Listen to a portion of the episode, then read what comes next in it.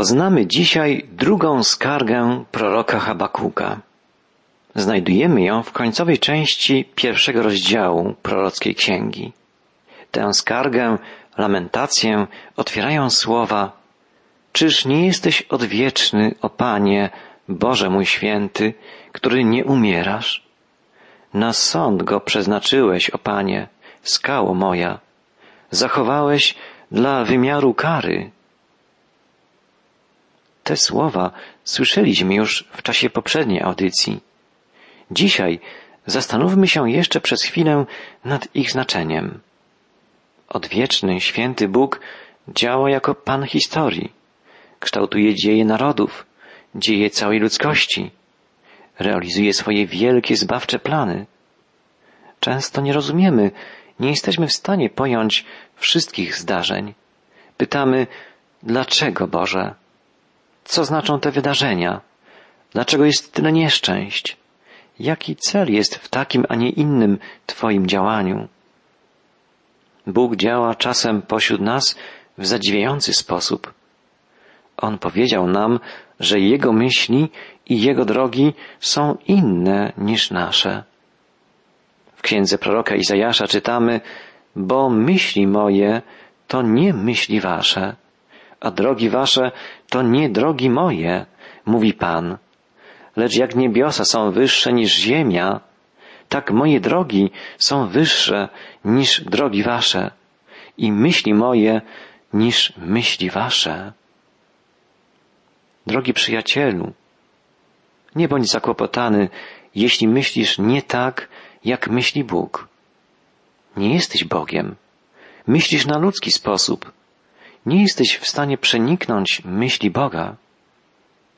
Niestety wielu jest ludzi, którzy stawiają siebie w miejscu Boga i albo chcą rządzić światem, uważając, że wszystko im się należy i chcą o wszystkim sami decydować, albo wpadają w pułapkę dobrych uczynków, robią wszystko, by osiągnąć zbawienie poprzez zasługi, poprzez własne wysiłki, osiągnięcia. Oczekują, że kiedy staną przed Bogiem, Bóg pogłaszczy ich po głowie i powie, byłeś wspaniały, starałeś się być zawsze miły, dobry, zasłużyłeś na nagrodę.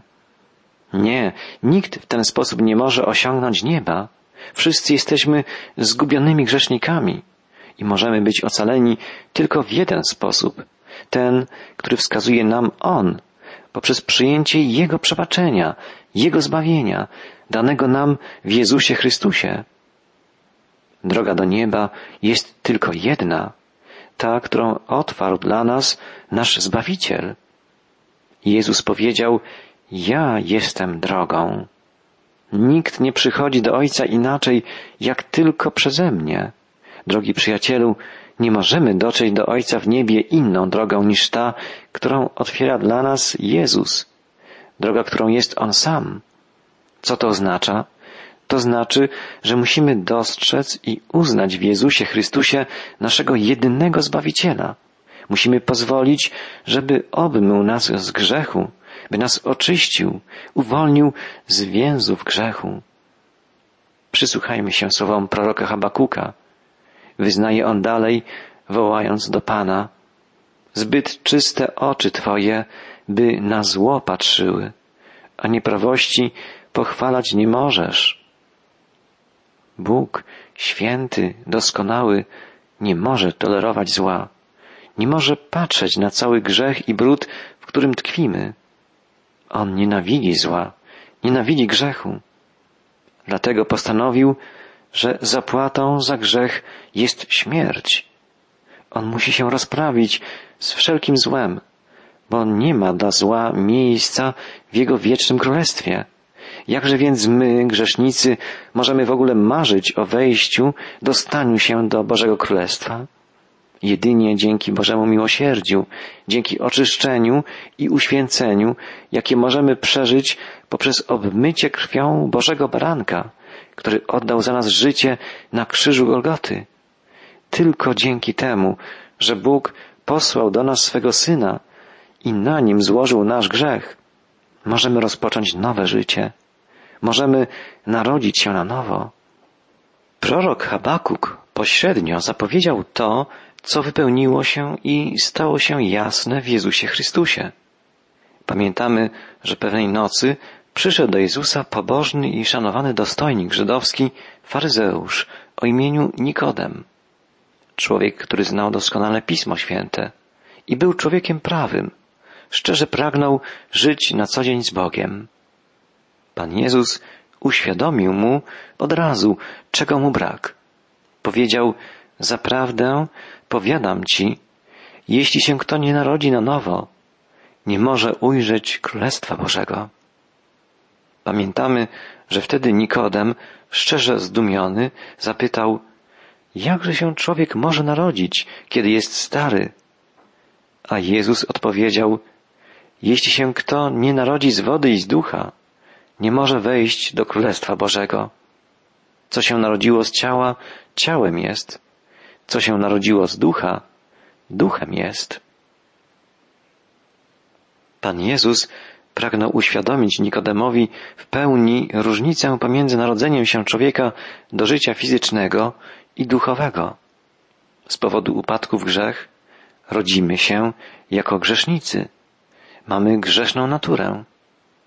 Jesteśmy samowolni, egoistyczni, samolubni.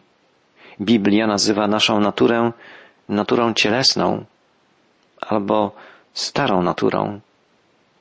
List do Rzymian mówi, że dążność ciała jest wroga Bogu. Nie podporządkowuje się prawu Bożemu, ani nawet nie jest do tego zdolna. Ci, którzy żyją według ciała, Bogu podobać się nie mogą, pisze apostoł Paweł. Cielesna natura człowieka musi obumrzeć. Narodzić musi się natura nowa, duchowa. Biblia nigdzie nie mówi o tym, że nasza stara natura musi być ulepszona, naprawiona, podreperowana. Stara natura przeznaczona jest na śmierć, umrze. To, co się narodziło z ciała, ciałem jest.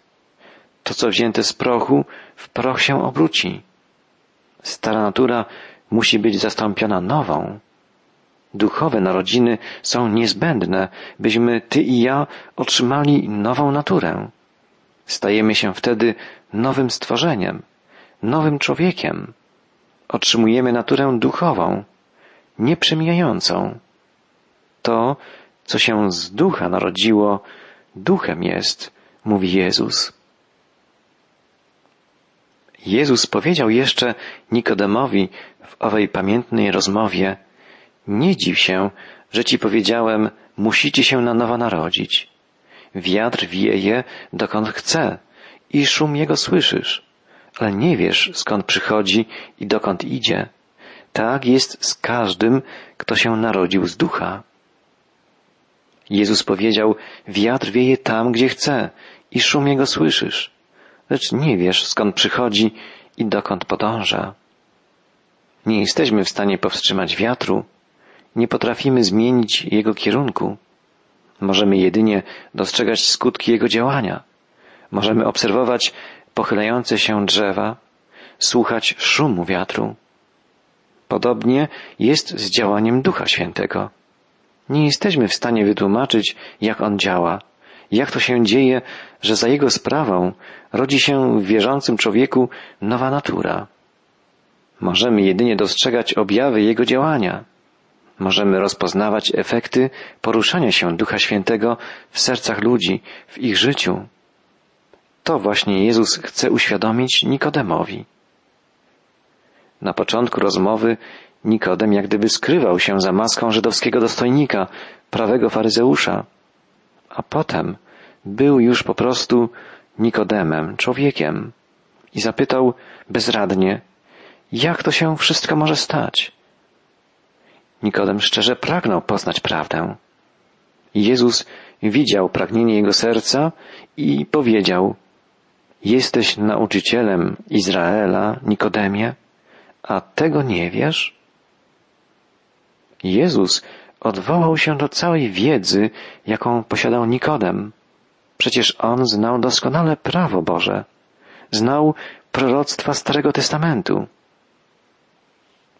Jezus powiedział mu więc, Nikodemie, ty jako nauczyciel Izraela powinieneś wiedzieć, że Bóg pragnie odnowić człowieka, że zaplanował jego zbawienie. Jezus powiedział, Zaprawdę powiadam ci, co wiemy, to mówimy i co widzieliśmy, o tym świadczymy, ale świadectwa naszego nie przyjmujecie. Jezus mówi tu o świadectwie swoim i Ojca. Jeśli nie wierzycie, gdy wam mówiłem o ziemskich sprawach, jakże uwierzycie, gdy wam będę mówił o niebieskich? A nikt nie wstąpił do nieba, tylko ten, który zstąpił z nieba, Syn Człowieczy. Jezus mówi o tym, że jest jedynym, który może mówić o sprawach niebieskich, bo przyszedł od Ojca i do Niego wróci. Jezus zstąpił z nieba, żeby objawić wolę Ojca, by wypełnić Boży plan zbawienia. Po powstaniu z martwych wstąpił do nieba, żeby przygotować tam miejsce dla wszystkich, którzy w Niego będą wierzyć, którzy Mu zaufają. Jak Mojżesz wywyższył węża na pustyni, tak musi być wywyższony Syn Człowieczy, powiedział Jezus, aby każdy, kto weń wierzy, nie zginął, ale miał życie wieczne. Kiedy Mojżesz umocował na wysokim drzewcu miedzianego węża dla ratunku ludziom ginącym z powodu swego grzechu, jedynym ratunkiem dla nich było spojrzenie na wywyższonego węża. Chrystus został wywyższony w ten sam sposób na krzyżu. Miedziany wąż obrazował grzech ludu izraelskiego. W rzeczywistości Chrystus został uczyniony grzechem na krzyżu Golgoty, kiedy spoczęły na nim nieprzeliczone grzechy wszystkich ludzi świata, nasze grzechy. Bo tak Bóg umiłował świat, że Syna swego jednorodzonego dał, aby każdy, kto weń wierzy, nie zginął, ale miał życie wieczne. Tak dokonało się nasze zbawienie. Moja i Twoja wiara powinny polegać na uznaniu Jezusa za Syna Bożego posłanego nam od Ojca. Wiara ta ma wyrazić się w przyjściu do Jezusa, w ujrzeniu Go, w uznaniu swojej winy, swego grzechu i uznaniu, że Jezus wziął na siebie nasz grzech, mój grzech. Wtedy wierzący wchodzi w nowe życie, życie, które polega na udzieleniu mu przez Boga wiecznej, nowej natury. Pan Jezus powiedział Nikodemowi o dwóch musach. Pierwsza rzecz, która musi nastąpić, żeby otrzymał człowiek dar zbawienia i życia wiecznego, to musi narodzić się na nowo. A druga rzecz, to Chrystus musi być wywyższony. Te dwa musy ściśle się ze sobą wiążą. Jezus musi umrzeć na krzyżu, a potem powstać z martwych, żeby ponieść na krzyż nasz grzech i tam go unicestwić, a potem utorować nam drogę ku nowemu życiu. Gdy przyjmujemy wiarą Jezusa jako naszego Zbawiciela, wraz z Jego śmiercią następuje śmierć naszej starej natury, a wraz z Jego zmartwychwstaniem nasze narodzenie się do nowego życia. Jezus musiał umrzeć i zmartwychwstać, żebyśmy my mogli narodzić się na nowo. Dzieje się to wszystko dzięki wielkiej Bożej miłości i z Jego niezgłębionej łaski. Bóg nas umiłował. Posłał swego jedynego Syna, żeby umarł za nas na krzyżu. Możemy być zbawieni jedynie z Bożej łaski, dzięki Bożemu wielkiemu miłosierdziu. Przyjmujemy Jego łaskę, Jego dar wiecznego życia jedynie na podstawie wiary. Każdy, kto uwierzy w Jezusa, każdy, kto zaufa Mu jako Zbawicielowi, otrzymuje dar zbawienia. Nasza wiara ma być wiarą w dzieło Jezusa na krzyżu, wiarą w to, że Syn Boży zmarł tam, by przyjąć na siebie karę za mój grzech. Wiara jest czymś bardzo osobistym. Drogi słuchaczu, nic nie zastąpi Twojej osobistej wiary. Musisz uwierzyć w to, że Jezus zmarł za Ciebie, jeśli chcesz być zbawiony, że zajął na krzyżu Twoje miejsce, bo nie posłał Bóg Syna na świat, aby sądził świat, lecz aby świat był przez Niego zbawiony. Kto wierzy w Niego, nie będzie sądzony. Kto zaś nie wierzy, już jest osądzony, dlatego że nie uwierzył w imię jednorodzonego Syna Bożego. Pan Jezus przyszedł na ziemię po raz pierwszy nie jako sędzia, ale jako Zbawiciel. Następnym razem przybędzie jako sędzia. Ale za pierwszym razem Jezus powiedział wyraźnie, że nie przyszedł po to, by świat potępić, ale po to, by zbawić nas. Każdy, kto nie uwierzy w Niego, już jest potępiony. Drogi słuchaczu, jeśli nie wierzysz w Jezusa, jesteś potępiony. Dlaczego? Bo nie uwierzyłeś w imię jednorodzonego Bożego Syna. Jego imię jest imieniem Zbawiciela. Każdy, kto uwierzy w Jezusa i zaufa Mu, nie podlega potępieniu, ale ma już życie wieczne. Stary Testament ukazuje dwa aspekty przyjścia Mesjasza. Po pierwsze, ma on nadejść jako Zbawiciel, ma przyjść, by umrzeć, by wziąć na siebie winę ludzi i zapłacić karę za ich grzech. Po drugie, ma przyjść jako sędzia, żeby osądzić cały świat. Wiele fragmentów Starego Testamentu mówi o tym. Psalmach Dawid zapowiada, że Pan przeprowadzi swój sąd nad światem i że będzie sprawować sprawiedliwe rządy. Mówi o tym na przykład Psalm 45. Podobnie prorokował Izajasz. W jedenastym i czterdziestym drugim rozdziale jego proroctw czytamy o panowaniu Boga sprawiedliwego po dokonaniu sądu, sądu ostatecznego. W siódmym rozdziale Księgi Daniela czytamy o dokonaniu przez Pana sądu nad całym światem. Bóg posłał swego Syna nie po to, by osądził świat, ale by go zbawił. Ale Jezus przychodzi nie po to, by wszystkich potępić, lecz by wszystkim dać szansę ratunku. W Chrystusie nie ma potępienia. Ci, którzy nie ukryli się w Chrystusie natomiast, już są potępieni. Wielu ludzi odczuwa dzisiaj, że świat, w którym żyjemy, jest zgubiony. Ty i ja żyjemy w zgubionym świecie. Nasza sytuacja podobna jest do położenia więźnia skazanego na karę śmierci, który ma szansę poproszenia o łaskę. Bożą ofertą łaski dla nas jest Ewangelia. Jesteśmy zgubieni, ale możemy wyjść z więzienia naszej grzeszności na wolność. Bóg pragnie nas ułaskawić. Jeśli Mu zaufamy, jeśli powierzymy w Jego ręce swoje życie, nie staniemy przed sądem. Pan Jezus powiedział, a na tym polega sąd, że światłość przyszła na świat, lecz ludzie bardziej umiłowali ciemność, bo ich uczynki są złe. Każdy bowiem, kto źle czyni, nienawidzi światłości i nie zbliża się do światłości, aby nie ujawniono jego uczynków. Lecz kto postępuje zgodnie z prawdą, dąży do światłości, aby wyszło na jaw, że uczynki jego są dokonane w Bogu.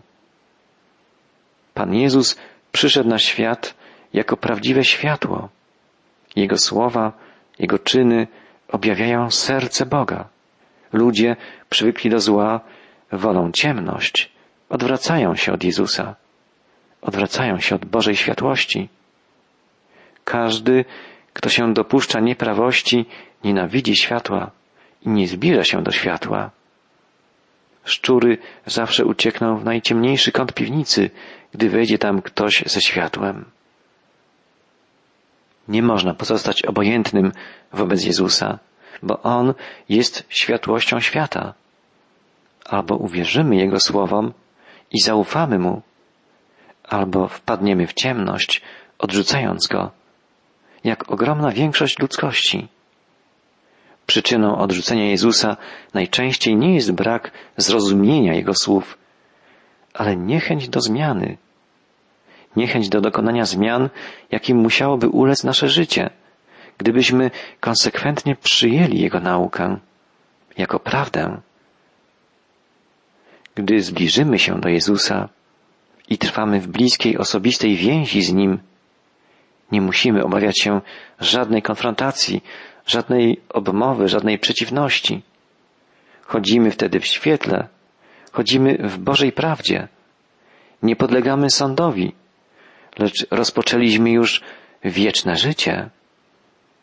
Natomiast jeśli nie skorzystamy z Bożej oferty, z Bożego daru zbawienia, danego nam w Jezusie Chrystusie, jesteśmy zgubieni. Pozostajemy w ciemności. Prorok Habakuk na sześć stuleci przed przyjściem Chrystusa zapowiedział Boży sąd nad Jerozolimą. Lud judzki, nieposłuszny Bogu, tkwiący w odstępstwie i bałwochwalstwie, został wydany na pastwę potęgi babilońskiej. Prorok tak opisał wroga, który stał się narzędziem kary wymierzonej krnobrnym grzesznikom. Obchodzi się on z ludźmi jak z rybami morskimi, jak z pełzającymi zwierzętami, którymi nikt nie rządzi. Wszystkich łowi na wędkę, zgarnia swoim niewodem albo w sieci gromadzi, krzycząc przy tym z radości. Przeto ofiarę składa swojej sieci, pali kadzidło niewodowi swemu, bo przez nie zdobył sobie łup bogaty, a pożywienie jego stało się obfite. Ciągle na nowo zarzuca swe sieci, mordując ludy bez litości. Tak postępował okrutny Nebukadnezar i jego wojsko z ludem judzkim, ludem pierwszego przymierza, kiedy Bóg wydał nieposłuszny naród w ręce okrutnego wroga i jego pomocników. Tak postąpi szatan z ludźmi, którzy odrzucili poselstwo nowego przymierza, którzy nie uwierzyli, nie zaufali Bożemu Synowi, Zbawicielowi. Nie trwajmy w buncie, nie trwajmy w pysze, ukorzmy się przed Bogiem, otwórzmy się na Jego miłość, pozwólmy, by nas oczyścił i żyjmy z Nim na co dzień, aby doświadczyć Jego wielkiej łaski, Jego niepojętej dobroci, Jego zwycięskiej mocy.